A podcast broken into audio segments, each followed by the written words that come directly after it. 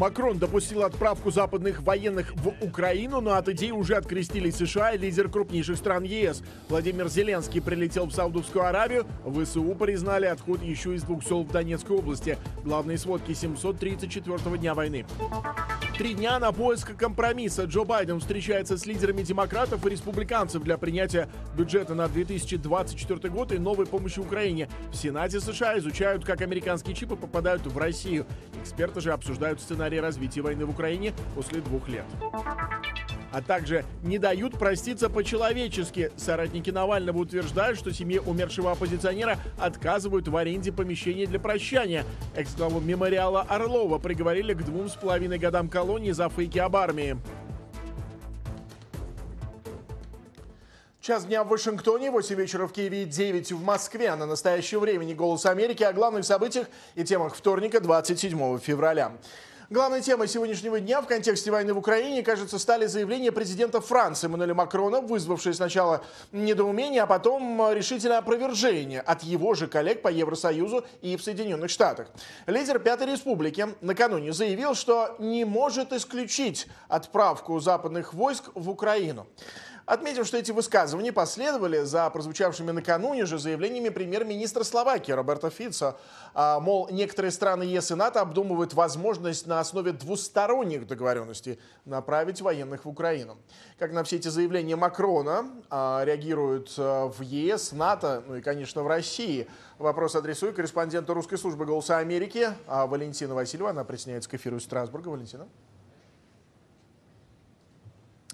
Ром, привет. Буквально несколько слов скажу о Страсбурге. Здесь проходит пленарная сессия Европарламента. Завтра на ней ожидается выступление Юлии Навальной. И завтра же здесь будет выступать глава Еврокомиссии Урсула фон дер Ляйн, которая должна представить новую стратегию, новые идеи по обороне для Европы. В частности, речь может идти о создании новой должности в Еврокомиссии, должности Еврокомиссара по обороне. Такой позиции в ЕС еще не было. Все это говорит о том, что тема безопасности, конечно, становится в Европе все более и более актуальной. Вчерашняя встреча в Париже, о которой ты упомянул в начале, действительно тому подтверждение. Мы знаем, что Эммануэль Макрон вчера собрал более 20 э, глав государств и правительств для того, чтобы обсудить коллективный рывок в поддержке Украины. И действительно, после этой встречи уже какие-то конкретные заявления прозвучали. Так, например, Чехия заявила, что э, а, поможет Украине решить проблему нехватки боеприпасов, предложив находить и закупать их за пределами Европы, как заявил заявил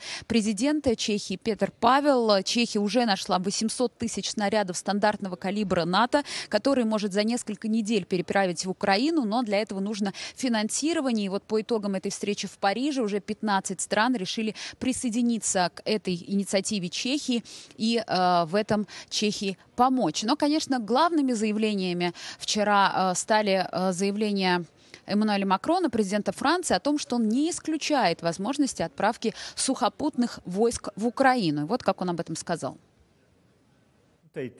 Мы обсуждали все свободно и открыто. Сегодня не было консенсуса по поводу отправки вооруженных сил на поле боя официальным, запланированным и одобренным способом. Но по мере развития ситуации ничего нельзя исключать. Мы сделаем все, чтобы Россия не смогла выиграть эту войну. Ну, действительно, заявление Макрона вызвало большую реакцию. Сразу несколько стран публично заявили о том, что отправку сухопутных войск на территорию Украины не рассматривают. Генсек НАТО Йенс Столтенберг заявил, что НАТО оказывает, цитата, беспрецедентную поддержку Украине, однако в планах отправлять свои войска на ее территорию у Альянса нет. Исключили такую возможность и в Италии, и в Чехии, и в Польше, и в Швеции. А в Еврокомиссии заявили, что на сегодняшний день в ЕС есть консенсус относительно предоставления предоставление Украине всего, что ей нужно для противостояния российской агрессии, но любые другие решения, в том числе отправка войск, это все э, в э, компетенции государств-членов. Исключили возможность отправки своих войск и в Германии. Канцлер Германии Олаф Шольц подчеркнул, что вместо этого странам стоит сфокусироваться на поставках боеприпасов Украине, которые сейчас и, э, ей очень не хватает, а также на системах ПВО. И, э, собственно, эту же э, возможность возможность этот вариант полностью отверг и министр обороны Германии Борис Писториус. Позвольте мне начать с заявления президента Макрона. Я только что сказал, что отправка войск – это не вариант для Германии. Это не вариант сейчас. И это не будет вариантом в будущем. Я хочу выразить ясно, я не рассматриваю это как вклад в эскалацию. Вижу это как пищу для размышлений от президента Макрона. Но на самом деле никто не последовал за этим вчера, по крайней мере из того, что я знаю. Ну, отреагировали на слова Макрона и в Кремле. Пресс-секретарь Кремля Дмитрий Песков заявил, что появление военных НАТО на территории Украины будет расцениваться Россией как эскалация и приведет к прямому конфликту альянса с Россией. Впрочем, сегодня во Франции заявление Макрона прояснили. Так, министр иностранных э, дел страны Себастьян Сежурне заявил, что в случае теоретической отправки западных войск в Украину они не будут принимать участие в боевых действиях, а будут помогать на месте, например, с разминированием территории, киберзащитой и в случае необходимости с производством оружия на месте. Ну и э, возвращаясь э, к Страсбургу, э, завтра здесь ожидается, как я уже сказала, выступление Юлии Навальной. Также евродепутаты должны будут принять резолюцию по поводу гибели Алексея Навального в российской тюрьме. Готовит этот документ евродепутат от Германии Сергей Лагодинский. И у нас сегодня была возможность с ним пообщаться, задать ему вопросы касательно заявления заявлений ФБК о том, что Навальный был убит фактически на финальной стадии обмена, о котором уже договорились. Вот э, э предлагаю послушать, э, что по этому поводу известно Сергею Логодинскому, который является евродепутатом от Германии. Я знал только о гипотетических э, идеях на эту тему, и я их озвучивал в средствах массовой информации, поскольку, с моей точки зрения, э, такой обмен был необходим и с гуманитарной точки зрения, и с точки зрения нашего интереса, потому что э, это э, человек являлся одним из самых реальных э, шансов на какое-то демократическое будущее э, Российской Федерации. Поэтому я, с моей точки зрения, всегда поддерживал эту идею и призывал к этому, но я знал, и мне это сигнализировали, что, э, в принципе, со стороны правительства Германии это не наилучшее Э, и наиболее реальное э, эм, развитие событий, потому что, эм, ну, во всяком случае, вот так вот в прессе были ответы такие, Германия считает себя э, правовым государством, и освобождать эм, убийц и менять на них, это не в традициях немецкой демократии я верю во все, что э, говорит э, фонд Навального, потому что у меня с ними хорошие доверительные отношения. У меня нет никакой э, никаких, э, так сказать, аргументов не верить тому, что они говорят. Эм, что касается будущей готовности немецкого правительства, то в данном случае я не могу ничего сказать. Э, это вопросы, которые тоже развиваются, это динамика, которая развивается, и э, я считаю, что нашим главным фокусом должно быть, должны быть попытки вызволить людей, которые еще живы и которые следующие по списку.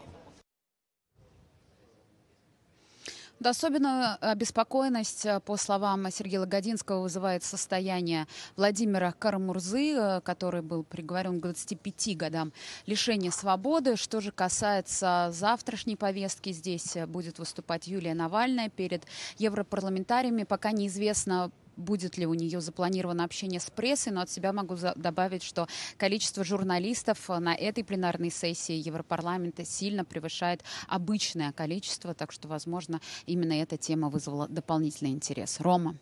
Спасибо, Валентина Васильева из Брюсселя. Я отмечу, что есть реакция Соединенных Штатов. Мы об этом поговорим в ближайшие минуты. Наш корреспондент работает в Белом доме, ждет выхода э, спикера Палаты представителей, возможно, его заявление, возможности задать вопросы. Это будет чуть позже в нашем эфире. А, справедливости ради, отметим, что вот это самое отрицание возможности отправки западных военных в Украину а, даже в Европе случилось с оговорками чиновники словно бы оставляют пространство для маневра. Так, например, глава МИД Франции уточнил после заявления Макрона, что некоторые виды помощи со стороны Запада могут потребовать присутствия западных военных. Министр обороны Литвы уже сегодня заметил, что НАТО мог бы направить на Украину, в Украину свои учебные миссии, а не войска. По мнению же командующего вооруженными силами Нидерландов, обсуждение отправку военных в Украину является преждевременным, но даже он допускает, что такой контингент будет действовать под эгидой НАТО или в альянсе в составе 10-15 государств. И вот что думают американские эксперты обо всей этой возникшей дискуссии.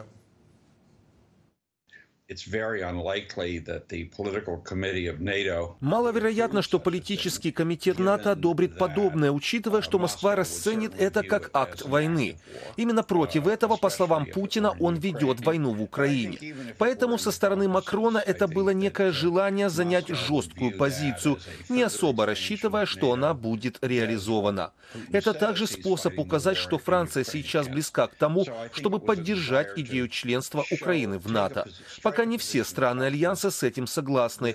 Но учитывая, насколько активно страны НАТО поддерживают Украину и насколько хорошо украинцы сражаются за дело НАТО, наступит время, когда удастся ускорить процесс для Украины. Я думаю, речь больше шла об этом, чем о заявлении реальной позиции. Вряд ли войска НАТО окажутся в Украине до тех пор, пока Украина не станет членом блока.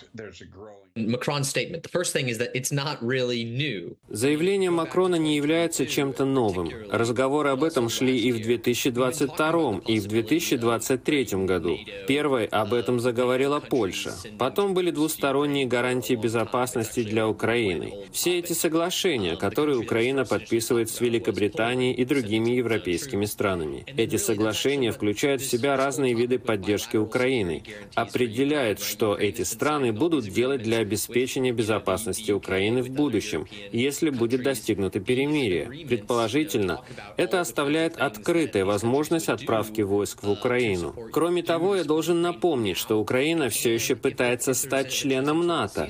И если она им станет, это еще один вариант того, как войска НАТО могут там оказаться. Идея о том, что Макрон упоминает эту возможность, не обязательно примечательна или удивительна. Это признак того, что влияние России растет. Европейские страны начинают понимать, что Путин серьезно намерен продолжать войну в течение многих лет и просто унижать украинцев, если Запад не будет делать больше для поддержки Украины. Я не удивлен, что лидеры стран НАТО отреагировали именно так. Эти страны исключают возможность отправки своих войск, и единственная причина, из-за которой им приходится думать о такой возможности, это то, что Россия продолжает вторжение в Украину.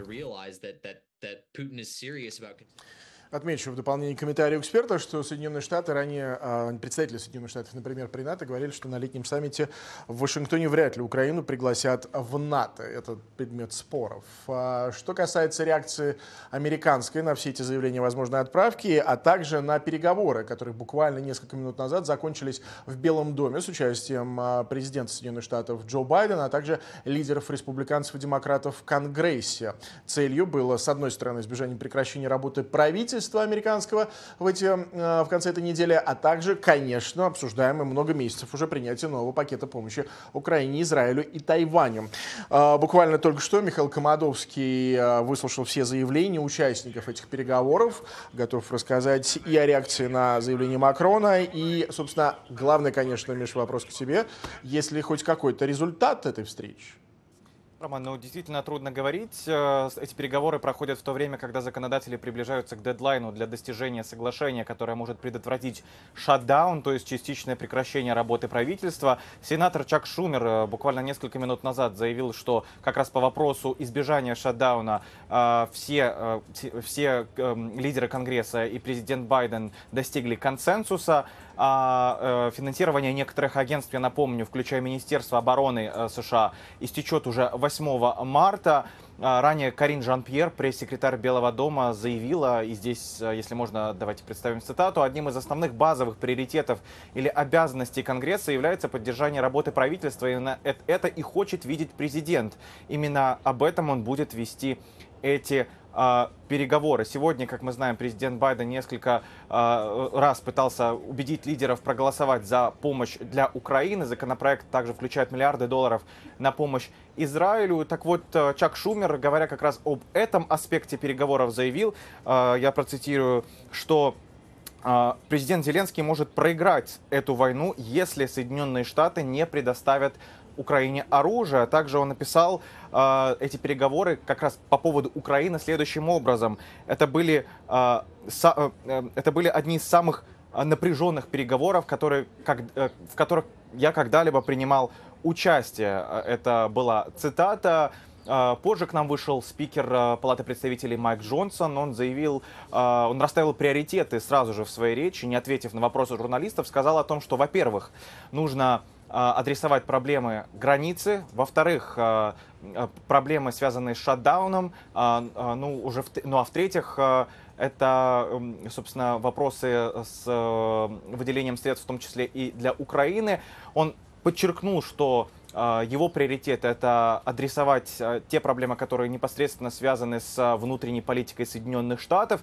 Он заявил о том, что он смог поговорить с президентом Байденом наедине, помимо той встречи лидеров Конгресса, которая проходила в овальном кабинете.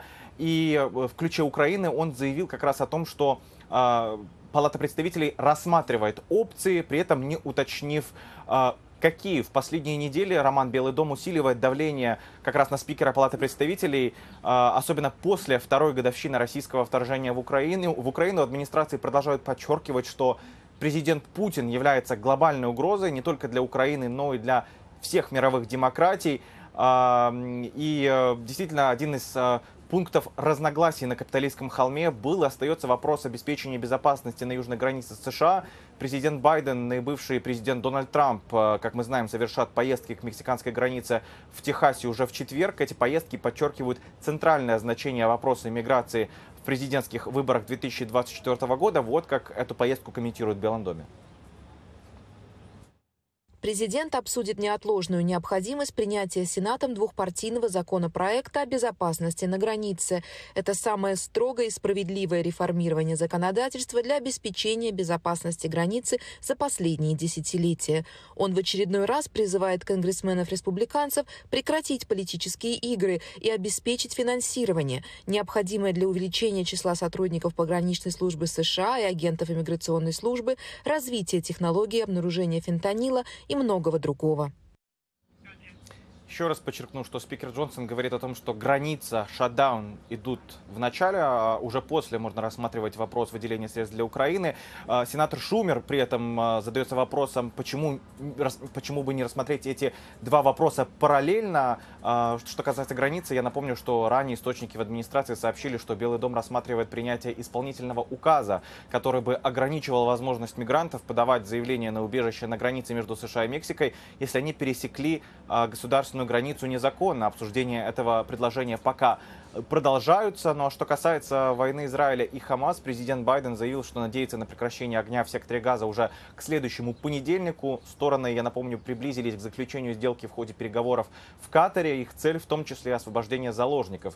Присутствие обеих сторон на так называемых непрямых переговорах, это когда встречи посредников проходят по отдельности в одном и том же городе, позволило предположить, что переговоры продвинулись дальше с момента последнего прорыва в начале февраля, когда, я напомню, Израиль отклонил встречное предложение Хамас о перемирии сроком на 4,5 месяца. Когда может быть достигнут результат, э, спросили у президента Байдена, давайте послушаем.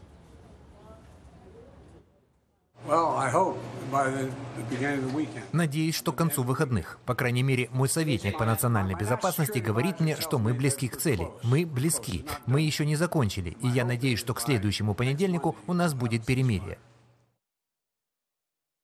что в запросе президента Байдена на дополнительное финансирование содержатся не только средства для Украины, но в том числе для Тайваня и для Израиля, в частности для э, системы э, противовоздушной обороны и э, систем и, и других вооружений для Иерусалима. Но что касается возможного участия американских военных в войне в Украине, то э, пресс-секретарь Совета по нацбезопасности Эдриан Уотсон подчеркнула, что Соединенные Штаты не планируют отправлять своих а, военных на поле боя а, а, для того, чтобы помогать Украине сражаться с российскими войсками.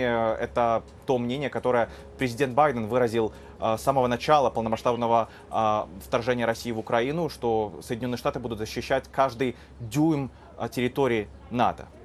Роман. Миш, я хотел бы, наверное, перевести для наших зрителей с бюрократического на обычный язык. То есть вот все эти заявления, что встреча была продуктивной, честной, открытой, а, о расстановке приоритетов. Я, я правильно понимаю, что они при этом все равно не, не сказали, что действительно там договорились, что и шатдауна не будет? Или договорились, что будет какое-то голосование? То есть пока это просто декларация о хорошем разговоре? Чак Шумер подчеркнул в начале э, пресс-конференции возле овального кабинета о том, что все стороны согласились о том, что действительно следует э, сделать все для того, чтобы миновать шатдаун, частичное закрытие правительства. При этом консенсуса по двум оставшимся вопросам, э, насколько мы услышали, э, среди президента и представителей э, э, Конгресса не было. Еще раз повторим для наших зрителей, что частичная остановка американского правительства, работы американского правительства, возможно, уже вечером в пятницу, а частичная полная остановка на следующей неделе, если не будет никаких договоренностей. Ну и вот как слышите из репортажа нашего корреспондента из Белого дома, что пока все-таки звучат заявления о неком прогрессе, но никаких конкретных договоренностей. Спасибо, Михаил Комадовский из Белого дома. Теперь непосредственно о главных сводках 734-го дня войны в Украине в дайджесте «Голоса Америки». Владимир Зеленский прибыл в Саудовскую Аравию для обсуждения с наследным принцем Мухаммадом бин Салманом формулы мира и возвращения украинских пленных и депортированных Россией лиц. Тема номер один – это формула мира. Сейчас вплотную приблизились к проведению первого саммита мира и рассчитываем на продолжение активной поддержки со стороны Саудовской Аравии. Тема номер два – это возвращение пленных и депортированных лиц. Лидерство Саудовской Аравии уже способствовало освобождению наших людей – мы также обсудим перспективные направления экономического сотрудничества и участие Саудовской Аравии в восстановлении Украины. За минувшие сутки на фронте произошло 96 боевых столкновений. Об этом заявили в Генштабе ВСУ. На запорожском направлении подразделения Нацгвардии Украины отбили несколько российских атак. Представитель восточной группировки сил ВСУ Илья Евлаш сообщил, что на Лимано-Купенском и Бахмутском направлениях идут интенсивные бои. За минувшие сутки на Лимано-Купинском направлении шесть раз противник атаковал, используя свои самолеты Су-34 и Су-35. Также враг нанес 33 удара по нашим позициям дронами. Кроме того, произошло 25 боевых столкновений, во время которых противник потерял 275 своих оккупантов убитыми и ранеными. На Бахмутском направлении идут жесткие бои. Враг применяет резервы, пытается усиливать свои войска различными подразделениями «Шторм-З», «Шторм-Ви». Кроме того, каждая третья рота в батальоне штурмовая – Потери российской тяжелой техники очень большие, 60%, то есть 3 из 5 машин. Напряженной остается ситуация под Авдеевкой. Заместитель командира 3-й штурмовой бригады ВСУ Максим Жорин сообщил, что российская армия проводит активные штурмовые действия. Основное направление, где россияне давят сейчас, линия населенных пунктов Бердыч и Орловка. Также очень активные бои в районе Красногоровки. Враг пытается закрепиться на захваченных территориях огромным количеством пехоты. Укринформ со ссылкой на представителя оперативно-стратегической группировки войск ВСУ Таврия Дмитрия Лиховия сообщил, что украинские войска отошли от сел Северное, Степное на Авдеевском направлении. В Минобороны Украины пока не комментируют сообщение Российского Министерства обороны об уничтожении на фронте танка «Абрамс». Командующий воздушными силами ВСУ Николай Олещук в телеграм-канале сообщил, что во вторник были сбиты два российских истребителя-бомбардировщика Су-34 свою очередь, британская военная разведка проанализировала потерю России двух самолетов А-50. 23 февраля 2024 года российский самолет А-50 был уничтожен почти наверняка ракетой класса «Земля-воздух».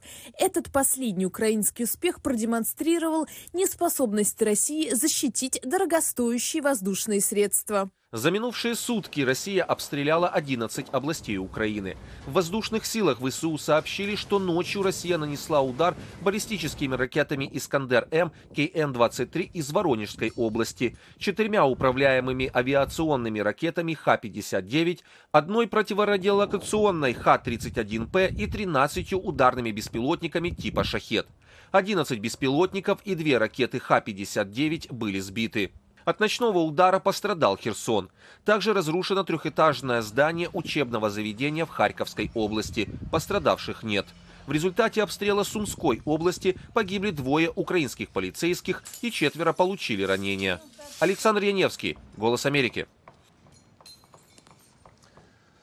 Сегодня в Варшаве очередной митинг фермеров перерос в столкновение с полицией. Протестующие требовали от властей отменить общеевропейскую программу «Зеленая сделка» и не пускать продукцию из Украины. На этом фоне Латвия стала первой страной Евросоюза, запретившей импорт российского зерна. Правда, с оговоркой. Транзит в другие страны ЕС, а это один из главных источников дохода страны, разрешен. Власти в Риге предлагают ввести общеевропейские санкции против зерна из России. Разъяренные польские фермеры в центре Варшавы. Тысячи людей вышли на улицы сказать «нет» новой европейской программе «Зеленая сделка». По ее правилам агропродукция станет более экологически чистой, однако производство станет фермером в копеечку. Кроме того, митингующие выступают против украинской продукции. Мы протестуем, потому что хотим, чтобы зеленая сделка была отменена, поскольку затраты будут несопоставимы с тем, что мы сможем заработать. Кроме того, наши доходы уменьшаются из-за зерна из Украины. И это наше второе требование – заблокировать приток украинского зерна. Для этого польские фермеры блокируют границу с Украиной, а на выходных устроили настоящую диверсию, высыпав из грузового поезда на железнодорожные пути 160 тонн украинской кукурузы. И это при том, что Украина в Польшу зерно не продает. Оно идет транзитом в другие страны. В Польше все-таки признали, что ничего из украинского зерна не остается, все идет транзитом. Им нужно решать вопрос с другими странами, которые покупают украинские продукты. И тут логика непонятная. Украина, например, торгует с Германией или Францией. Французы и немцы хотят покупать украинские товары. Так почему мы должны от этого отказываться? Два дня протестовали польские фермеры на границе с Германией, где заблокировали одно из главных шоссе, выступая против как общей европейской аграрной политики, так и импорта ЕС украинских товаров, сетуя на дешевизну и плохое качество продукции. Однако Денис Марчук, заместитель главы Всеукраинского аграрного совета, с этим категорически не согласен. Это пропаганда России, это ИПСО, которые начали появляться еще в прошлом году. Следует напомнить таким горячим головам, что все, что идет в еврозону, подлежит санитарному, фитосанитарному, ветеринарному контролю. Берутся пробы.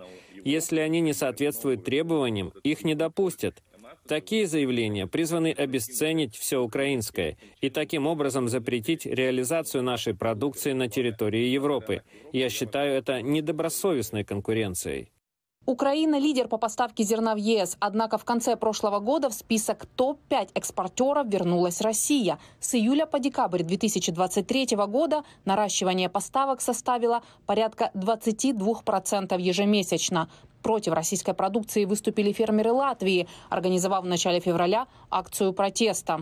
Почему мы покупаем э, зерно в Евросоюзе с Россией, тем временем мы обеспечиваем ден денежным средством эту военную машину. Потому что с каждой тонны, которую экспортирует Россия, 30 евро сразу налог уходит в бюджет э, России. Таким образом, это мы одной рукой даем Украине, а другой рукой мы даем России ну, как-то мы считаем, что это очень э, неправильно. Юрий Слазденс был организатором этой акции протеста. Считает, что продажа российских товаров – вопрос не столько экономики, сколько национальной безопасности. Как было с газом, с нефтью, они то же самое сейчас делают с зерновыми культурами. Они заняли рынки, в которых торговали украинцы со своим зерном. Они заняли евросоюзные рынки. И, конечно, они сни, снизили очень много ну, биржевых рынках э, и цены, да. А это значит уже экономическое влияние на Евросоюз. Правительство Латвии к фермерам прислушалось и запретило импорт зерна из России и Беларуси. Правда, транзит в другие страны ЕС разрешен. Министр сельского хозяйства Латвии предложил ввести общие европейские санкции против российского зерна, а освободившуюся нишу заполнить украинской продукцией. Однако поддержки такой инициативы пока не нашлось. Вместо этого в Еврокомиссии думают, как вернуть Украину на рынки за пределами Евросоюза зłą sytuację на рынку в Ситуация становится сложной на европейском рынке. В связи с этим в идеале было бы полезно помогать Украине с ее транзитом и с транспортировкой через порты, чтобы продукция могла доставляться на рынки, где Украина традиционно торговала своим зерном. В Еврокомиссии подчеркнули, что Россия вытесняет Украину из традиционных рынков, таких как Египет и другие страны Северной Африки. Таким образом, Киев вынужден перенаправлять часть своего производства в Европу. В Брюсселе считают, что такие действия Кремля – еще одна попытка дестабилизировать ситуацию в ЕС. Катерина Беседина, «Голос Америки», Вашингтон. А министр иностранных дел Польши Радослав Сикорский сегодня выступал в одном из аналитических центров в Вашингтоне. Темой стала поддержка Украины Польшей и Соединенными Штатами в свете агрессии России, а также значимость обороны Украины и восточного фланга Европы как ключевого приоритета для нынешнего нового правительства страны. In 2005, В 2005 году Владимир Путин назвал распад СССР величайшей геополитической катастрофой века. Его вторжение в Украину является частью попытки восстановить мощь и жестокость того, что президент Рональд Рейган называл империей зла. И Путин не одинок. Кровавое вторжение в Украину поддерживается и поощряется преступными диктаторами из Ирана, Северной Кореи, а также среди прочих правителями Кубы, Венесуэлы, Сирии. В свою очередь, Путин помогает своим деспотичным союзникам, подливая масло в огонь конфликтов на Ближнем Востоке, в Азии и здесь, на южной границе США. Он приветствует Хамас в Москве, а его пропаганда поддерживает террористов. Китай помогает России экономически и, в свою очередь, извлекает выгоду из дешевой нефти и газа, который Путин продает для финансирования своей военной машины. Все они стремятся разрушить стабильность Америки и незаслуженно добиться триумфа. Мир, достигнутый после двух кровопролитных мировых войн, и порядок, согласно которому границы нельзя менять силой, находится под угрозой. Но мы все еще можем исправить ситуацию. Нас отделяют всего три шага от более безопасного и стабильного мира. Пройдем их вместе, и мы докажем, что мы можем отстаивать наши интересы и победить этих диктаторов. Провал вдохновит преступников, что повлечет за собой катастрофические последствия. Во-первых, необходимо поддержать украинцев боеприпасами, в которых они срочно нуждаются. Во-вторых, инвестировать в нашу безопасность, чтобы создать мощную систему сдерживания, которая затмит Путина и его сообщников. В-третьих, углубить и расширить наши альянсы, чтобы обеспечить долговременный мир с позиции силы. Нам нужно предпринять эти шаги не для эскалации войны в Украине, а чтобы предотвратить еще больший глобальный конфликт, который сейчас все ближе подбирается к нашим границам.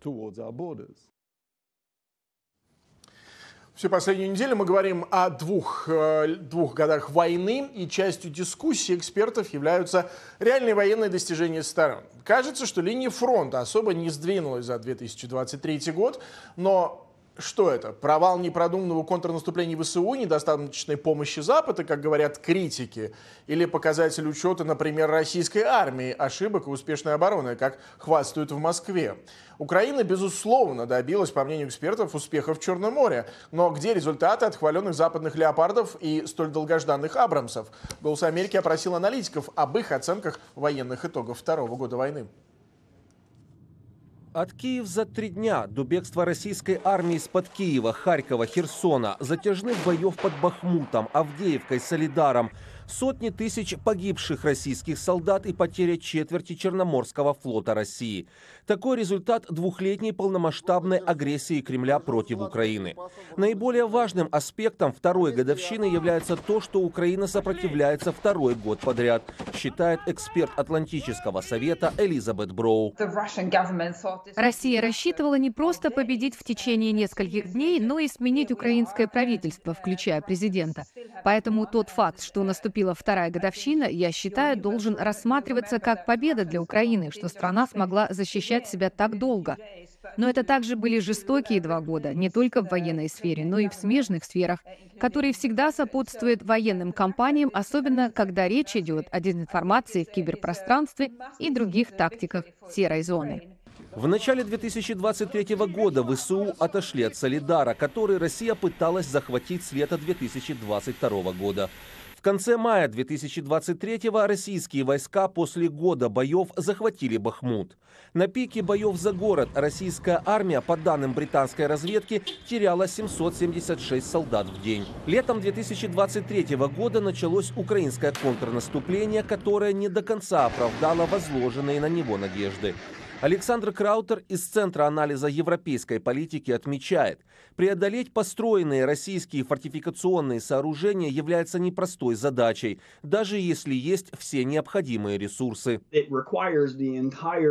Для преодоления линии обороны необходима вся военная структура. Инженеры, бронетехника, пехота, огонь прямой наводкой. Все должно быть собрано в одной точке, в одно и то же время. У украинцев просто нет ни оборудования, ни доктрины, ни возможности сделать это. Очевидно, Очевидно, что у российской армии тоже этого нет. Только несколько армий в мире могут проникнуть через такую укрепленную линию обороны. Ряд аналитиков полагает, что сухопутные войска Украины могли бы достичь большего успеха на поле боя, если бы у ВСУ была вся необходимая военная техника. По словам Элизабет Броу, задержка с ее поставкой была связана с опасениями, что Россия может отомстить за это. Существовал риск, что Россия предпримет ответные меры против западных стран, которые осмелились помочь Украине. Поэтому они с огромной неохотой шли на этот шаг, и так было каждый раз. Сначала страны Запада не хотели отправлять в Украину вообще какое-либо оружие и военную технику. Как только это было сделано, возникло нежелание посылать следующий вид оружия. Потом были большие дебаты о танках. Предпримет ли Россия ответные меры? Когда западные страны решились на это, то никаких существенных шагов со стороны России не последовало. В конце лета 2023-го США одобрили отправку в Украину самолетов F-16 из Дании и Нидерландов. Американские аналитики отмечают, что предоставление многоцелевых истребителей не является решением всех проблем, но не позволят украинцам вести войну эффективнее. Probably not, because Скорее всего, F-16 существенно не изменят ситуацию на поле боя, потому что украинские ВВС — это бывшие советские ВВС, и они были созданы для поддержки наземных сил, а не для достижения превосходства в воздухе. По его словам, за два года войны украинцы продемонстрировали всему миру, на что способны. От защиты Киева до Харьковской контрнаступательной операции. Kharkiv uh, counteroffensive, uh, very well done. Харьковское контрнаступление было очень хорошо проведено. ВСУ застали врасплох российскую армию, которая не успела сформировать оборону. Украинцы очень хорошо изолировали Крым. Во-первых, они выдавили российскую армию из района между Крымом и своим западным побережьем. Во-вторых, очень хорошо справились с освобождением острова Змеиный. В-третьих, Черноморский флот России больше не заплывает за южную точку Крыма, опасаясь быть потопленными ВСУ. Наконец, Владимиру Зеленскому удалось заручиться западной поддержкой. Элизабет Броул добавляет, глобализация сыграла существенную роль для оказания давления на Россию с помощью санкций. Однако, по ее словам, в расчет не было принято то обстоятельство, что российский президент пожертвует экономическим процветанием своей страны. Россия была настолько тесно вовлечена в глобальную экономику, что у западных правительств было множество способов наказать Кремль с помощью экономических санкций. Война показала, что Путина не волнует экономическое процветание России. Ему важнее завоевать Украину. И если это является приоритетом, то западные санкции, какими бы сильными они ни были, не убедят вас не вторгаться в Украину или вывести свои войска из нее. По словам Александра Краутера, Россия пытается запугать мирное население Украины с помощью террора. Украинцы, добавляет эксперт, ведут себя храбро и сопротивляются России всеми силами. Александр Яневский, «Голос Америки». По прошествии двух лет с начала войны эксперты, конечно, приветствуют и сплоченность НАТО перед российской угрозой. Но теперь все громче звучит озабоченность, настолько, насколько долгосрочным окажется это единство. После вторжения армии России в Украину в феврале 2022 года военные стратегии и эксперты на Западе строили всевозможные прогнозы, насколько длительной окажется эта война. Многие военачальники на Западе полагали, что Украина не сможет конкурировать на поле боя с Россией и ее огромными ресурсами. Политологи вспоминают, что американские спецслужбы даже предложили тогда президенту Зеленскому вывести его из Украины. На это он произнес ставшую знаменитой фразу «Мне нужны боеприпасы, а не эвакуация». Если бы НАТО четко последовало рекомендации тех аналитиков, которые еще в начале вторжения призывали Запад активно начать военно-финансовую поддержку Украины, неизмеримо повысив для России стоимость агрессии как в деньгах, так и в живой силе, это бы принесло значительный эффект. Но теперь огромная проблема заключается в том, что небольшая группа республиканцев-псевдоизоляционистов не позволяет Америке посылать Украине какую-либо помощь. Но и администрация Байдена до этого тоже не решалась послать Киеву самые совершенные системы вооружений, которые могли могли бы обеспечить Украине решающее преимущество в ходе контрнаступления в прошлом году. Изначально, указывают американские политологи, Путин рассчитывал на скорую победу. Когда же этот расчет не оправдался, возник вопрос, останутся ли прежними цели путинского режима, если война затянется. Что касается целей Путина в этой войне, это вопрос, в котором многие аналитики и политические лидеры, как я полагаю, совсем не смогли разобраться. Было много разговоров об угрозе НАТО для России, о стратегических военных интересах России в регионе. Но настоящей целью для Путина всегда было восстановление Советской империи. И Украина здесь лишь один из элементов мозаики. Мечта Путина — это так называемая «Великая Россия» с большим числом территорий. Путин сам не раз говорил о так называемых «русских землях». Именно эта мечта и дает импульс для его планов. Эксперты обращают внимание на то, что Кремль прилагает активные усилия, чтобы отвлечь ведущие державы Запада на другие мировые конфликты, такие как война в секторе Газа. Поддержка Украины Западом в этой связи становится ключевым элементом. Опасения по поводу того, что Украина э, может потерпеть поражение, они были э, оправданы, но, слава богу, не сбылись.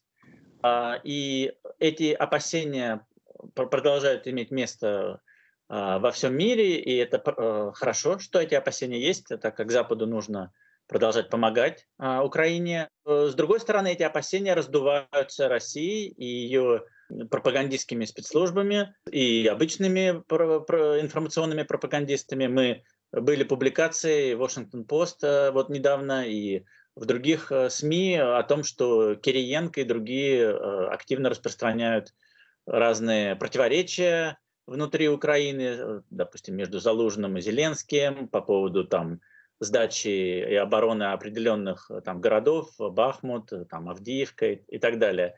Западу, НАТО, Америке, G7 нужно продолжать следить, мониторить э, всю эту ситуацию, продолжать поддерживать Украину и военной, и гуманитарной помощью, и экономической помощью, э, с тем, чтобы не было ситуации, как сейчас, когда, ну, скажем так, такая патовая немножко э, ситуация или ничья, да, нету а, очевидного поражения или победы ни с одной стороны, Возникновение патовой ситуации на фронте западные эксперты рассматривают как доказательство того, что российская экономика оказалась не настолько мощной, как ожидалось. Основных источников поступлений в госказну, отмечают они, явно недостаточно, чтобы поддерживать растущие военные расходы. Мощь армии Российской Федерации действительно оказалась сильно пре преувеличена, и ее пришлось доставлять боеприпасов и, дрон, и дронов из Ирана, и из, из Северной Кореи, Э, это означает, что не было достаточной подготовки для такой войны, потому что Путин ожидал, что это будет блицкрик, быстрая война. Потери в живой силе действительно огромные, и в России еще неизвестно число погибших, но это, по-видимому, а, очень потрясающая цифра. Основной ресурс России – нефть и газ. Основные приходы в бюджет из нефти или из газа, они намного снизились. По состоянию на ноября прошлого года Россия потеряла более 47 миллиардов долларов доходов от, от экспорта нефти с, с момента введения ценового ограничения.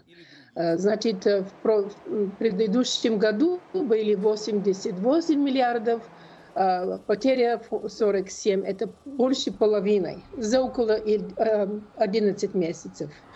А «Газпром» нефть они сообщили, сообщили в ноябре о падении чистой прибыли на 43% во втором квартале на фоне снижения продаж. Значит, есть проблема огромная э, с, с приходами в российский бюджет. И я думаю, что очень, очень бавно, очень медленно – очень медленно, но все-таки это, это отразится на ход войны. Именно по этой причине у многих стратегов на Западе есть уверенность в том, что усиление, быть может даже незначительное, объемов западной помощи Украине может сдвинуть чашу весов в пользу Киева, а не Кремля. В американском конгрессе сейчас как раз обсуждают один из самых любопытных вопросов последних двух лет. Как в России в условиях жесточайших санкций по-прежнему умудряются закупать необходимые для военного производства западное комплектующее, включая американские процессоры, находящиеся под санкциями. Наталка Писня следила за слушаниями в Верхней Палате. Наталка, приветствую. Ром, добрый день. Если говорить о слушаниях, то руководитель подкомитетом по вопросам о расследовании Комитета по внутренней безопасности демократ Ричард Блюменталь в целом пришел со, с целым набором доказательств на эти слушания о том, что в продуктах российского оборонпрома действительно есть наличие западных технологий, западных составляющих. По словам Блюменталя, он и президент Зеленский сперва встретились на полях Мюнхенской конференции по вопросам безопасности, где, в частности, президент Зеленский рассказал Блюменталю о том, что в э, тех э, ракетах, которыми российские войска обстреливают украинские города и э, украинских военных, присутствует большая часть западных технологий, полупроводников, других компонентов. Уже через неделю Блюменталь и Зеленский встретились в Киеве, где украинский президент передал ему доказательства. Давайте посмотрим. President Zelensky handed me a folder Папка, которую передал мне президент Зеленский, была мощным обвинением в отношении нашего экспортного контроля и санкционной системы. Этот список – беспощадный пример доказательств. В нем 211 наименований американских производителей высоких технологий, чипы, полупроводники и другие технологии, содержащиеся в многочисленных ракетах и других высокотехнологичных продуктах, которые убивают украинцев на полях сражений. Из 211 товаров 87 произведены четырьмя компаниями Intel, AMD, Texas Instruments и Analog Devices. Это четыре главных источника, которые поставляют американские технологии российской военной машине. Большое количество американских составляющих и компонентов были найдены в российских вооружениях на полях сражений.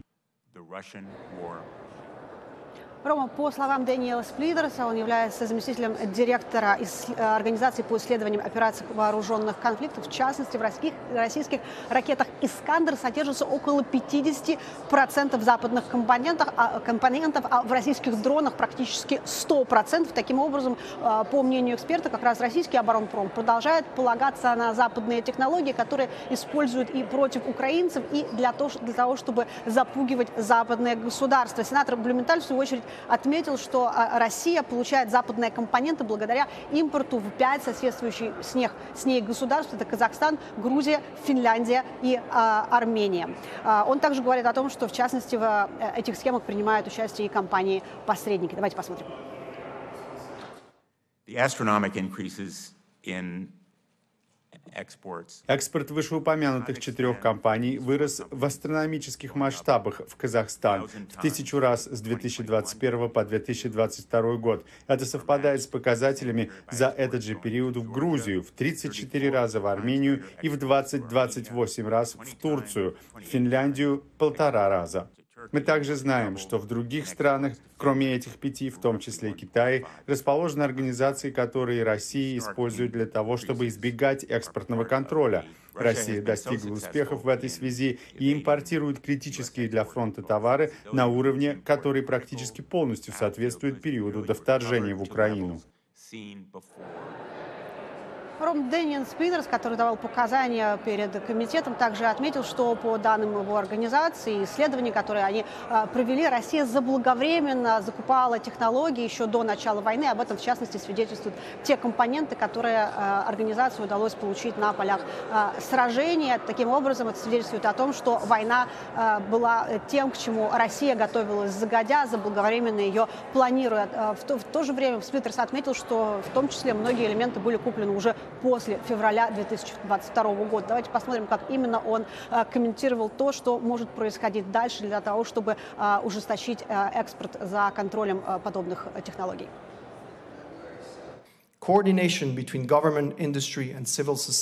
Координация между правительством, производителями и гражданским обществом приводит к идентификации обходных путей, которые используют отдельные организации. Этот процесс не может происходить без сотрудничества и всеобъемлющего подхода. Такую координацию нужно углублять и поддерживать. Если производители будут запрашивать информацию о системе учета у дистрибьюторов, отслеживать это и определять сомнительные цепи поставок. В тех случаях, когда положение о неразглашении информации запрещает запрещают обмен данными, компании должны рассмотреть вопрос о том, являются ли доказательства использования обходных путей для покупки их товаров достаточным основанием для отказа от политики конфиденциальности для содействия международным усилиям по обнаружению подобных фактов. Ром, законодатели уже сейчас говорят о том, что они готовят письмо к э, Министерству торговли Соединенных Штатов с просьбой объяснить э, положение дел, также относительно возможных нарушений закона, и со своей стороны готовятся к усилению э, контроля за экспортом высоких технологий. Мы же будем следить, какими именно будут шаги законодателей в обеих палатах в этой связи. Спасибо, Наталка Песня с Капиталийского холма. Продюсер Александр Роднянский, который сейчас э, по работе находится в Калифорнии, рассказал в интервью русской службе «Голоса Америки», каким были для него два года войны в Украине, в которой вклинилось нападение Хамас на Израиль 7 октября прошлого года и смерть Навального. Эти ощущения испытывают миллионы людей в мире. Это ощущение, ну, во-первых, растерянности, потому что ты не понимаешь, как этот мир э, на а, спокойное и разумное, что ли, существование, в котором мы все рассчитывали, как он превратился в этот а, кошмарный поток а, плохих новостей, чудовищных человеческих трагедий. Ничего хорошего я здесь сказать не могу, но я и не сильно отличаюсь от огромного количества людей. Это не значит, что нужно сдаваться, это не значит, что нужно а, плакать с утра до вечера. Но это значит, что нужно настроиться на то, чтобы а, сопротивляться этому а, шквалу, который происходит, в общем, по человеческой воле. Это же не землетрясение, простите, не столкновение с инопланетянами, не там, метеорит, как часто бывает в голливудских фильмах. Это воля, злая воля некого количества людей, которые а, приняли для себя решение начать войну. Пошли на убийство мирных людей, на разрушение мирных городов. Вот им надо сопротивляться. Им надо сопротивляться деятельно, кто как может. Я не умею, не хочу воевать, это не моя часть жизни, да я уже и не в том возрасте. Ну, значит, я могу сопротивляться, как я могу, своей профессией, фильмами тем, что я пишу, говорю. Россияне выходили на протяжении многих лет. Даже во время последних э, событий, двух лет, вот, отделяющих нас от начала полномасштабной агрессии, 20 тысяч задержанных, 900 уголовных дел, 267 или что-то вроде этого людей уже сидит. Это немало, поверьте, учитывая жесткость расправ. Не миллионы, но и э, ожидать э, демократических движений от масс людей – а в условиях авторитарной, если не тоталитарной страны, находящейся под контролем, жестким контролем силовиков, мне кажется, несправедливо и нечестно. Российское, простите меня, руководство научилось на Беларуси. Они же уже знали, когда начинали эту войну, с чем будут иметь дело. И они прекрасно, понимая возможные действия, а они действовали на опережение, разогнали, посадили, закатали в асфальт, замучили оппозицию. Ну, кто из лидеров оппозиции в России? Либо сидят в тюрьмах, либо, простите, погибли, либо были вынуждены уехать. И то тоже не, не все здоровы уехавшие. А, вот. а кто из, э, если не лидер оппозиции, может организовывать сопротивление? Никто. Еще и не отдавать а, тело замученного сына матери, приехавшей туда. Ну, это ну, такая как бы вот природа власти людоедской. пришлось давить со всех сторон, пришлось подписывать петицию 100 тысяч человек. А вы представляете, что такое? Это к вопросу предыдущему, о том, почему люди не выходят. А 100 тысяч человек подписали, это не просто подписали, это подписали, а, указав свои паспортные данные. А с ними может произойти все, что угодно. Их могут арестовать, э, привлечь. И тоже нельзя недооценивать, как и 200 тысяч чем-то голосов, собранных в поддержку Бориса Надеждина тоже не следует э, недооценивать. Но я говорю о другом. Только после давления этих людей на э, э, власть российскую они решили отдать тело. И в продолжении поднятой темы у родных умершего в колонии Алексея Навального новые проблемы с подготовкой похорон оппозиционера. После недельных мыторств матери, вынужденной публично требовать от Путина отдать тело ее сына, теперь семья не может найти помещение в Москве для церемонии прощания. Сторонники Навального утверждают, что государственные и частные агентства ритуальных услуг, а также владельцы просто коммерческих помещений не соглашаются проводить гражданскую панихиду. По словам Кирова Ярмыш, э, где-то говорят, что помещение занято, где-то отказываются при упоминании фамилии фамилии Навальный. В одном месте им якобы сказали, что ритуальным агентством запретили с ними работать. Ранее, напомним, сообщалось, что похороны могут состояться в конце недели, но ни дата, ни на каком кладбище Москвы похоронить Навального точно неизвестно.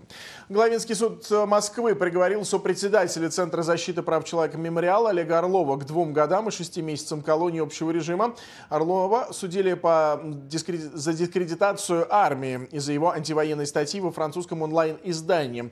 В ней э, он назвал путинский режим фашистским. Это уже второй приговор, вынесенный правозащитнику по этому делу. Первый суд состоялся осенью прошлого года, и тогда Орлову назначили штраф в 150 тысяч рублей, но прокуратура подала апелляцию, утверждая, что в деле Орлова упущен мотив политической и идеологической ненависти. Правозащитник свою вину не признает.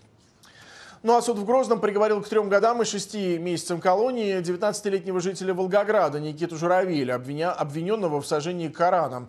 Молодого человека задержали в мае 2023 года в Волгограде после того, как в телеграм-канале «Утро Дагестана» было опубликовано видео, на котором некий человек, его лица не было видно, сжигает Коран возле мечети. Журавеля отправили на, след... на время следствия в Чечню. Там, в СИЗО, его избил сын Рамзана Кадырова. Глава Чечни даже сам опубликовал видео этого избиения, добавив, что гордится сыном.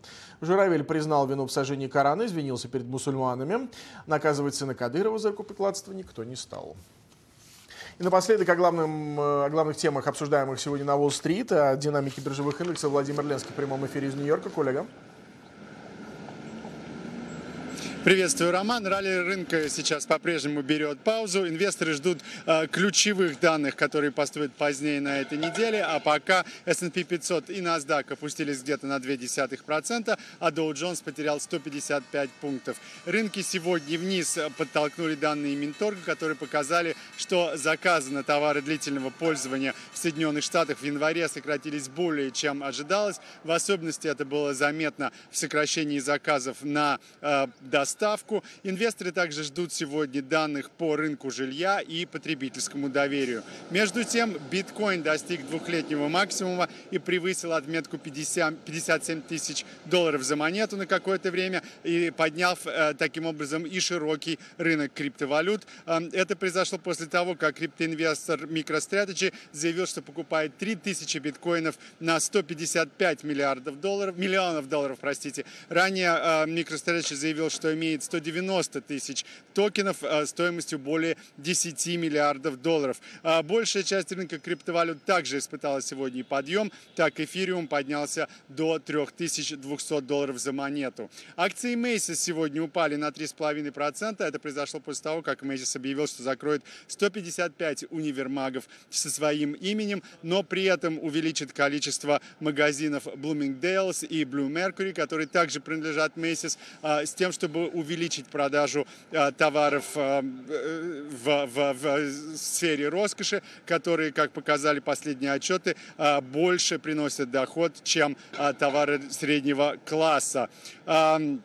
Сегодня пришли интересные сообщения от концерна Motorola, который пред, пред, предложил концепт смартфона, который можно носить на запястье. Компания Motorola принадлежит, а, как известно, китайскому гиганту Lenovo а, и э, пред, предложила сгибаемый смартфон на Всемирном мобильном конгрессе в Барселоне. Этот концепт, возможно, никогда не поступит в продажу, но Motorola таким образом стремится показать свой прогресс в области технологий изображения и выделиться а, на переполненном рынке смартфонов. Нужно сказать, что акциям Motorola и Lenovo это не помогло. Акции Motorola упали сегодня на полтора процента, а Lenovo на 2%. А, в общем, посмотрим, какое будет здесь э, развитие. Роман? В Барселоне, кстати, много всего интересного, а это отдельная, мне кажется, тема, достойная обсуждения и репортажа. Спасибо, Владимир Ленский из Нью-Йорка о главных темах, обсуждаемых на Уолл-стрит, о динамике биржевых индексов. Спасибо, что провели этот час с нами. Увидимся завтра. Берегите себя.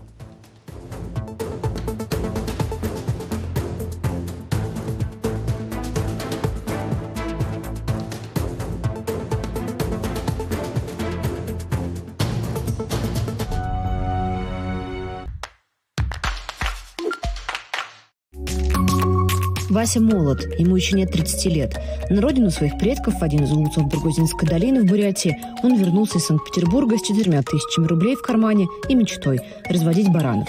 Сейчас у него в Атаре больше 200 голов. Здесь жили 14 поколений Васиной семьи. Кочевали по этой красивой и сейчас малонаселенной земле. Если не знать местности, кажется, Вася живет и пасет своих баранов на краю света.